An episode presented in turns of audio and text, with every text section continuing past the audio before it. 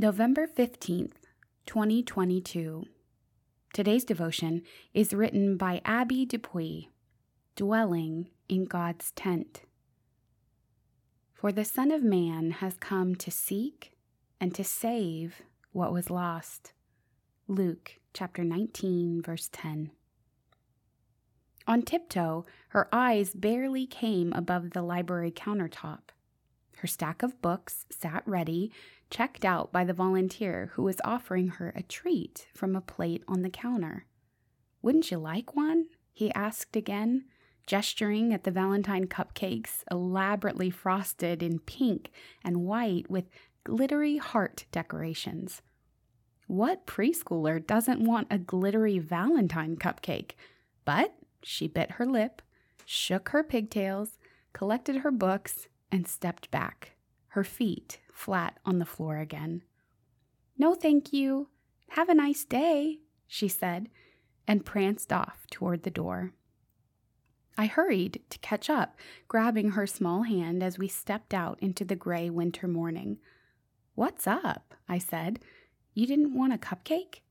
No, it's Lent, she said. But I didn't want to hurt his feelings in case he wasn't Catholic. In today's gospel, we meet Zacchaeus, a vertically challenged tax collector who has not been the poster child for holiness. His reputation for making money by overcharging others was typical for tax collectors of his time. Despite Zacchaeus' well known status as a cheater, Jesus seeks him out for some one on one conversation, inviting himself to Zacchaeus' house. As a result of this encounter, Zacchaeus declares that he will pay back fourfold anyone he has cheated. He's a new man. Being noticed by Jesus after having been overlooked and despised by so many others has completely changed his life. Does this mean Zacchaeus will never sin again? Probably not. It does mean that he's on a new path of salvation, following in Jesus' footsteps, walking toward holiness. In the prologue to St. Benedict's Rule, he references today Psalm 15 as the roadmap to following Christ and dwelling in God's tent. Becoming more like Jesus is a process.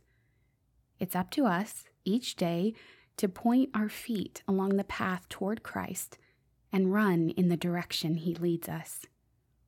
Every small choice can be a part of a daily recommitment to Christ. Let one of your decisions today be a conscious, intentional affirmation of your identity as Jesus' disciple.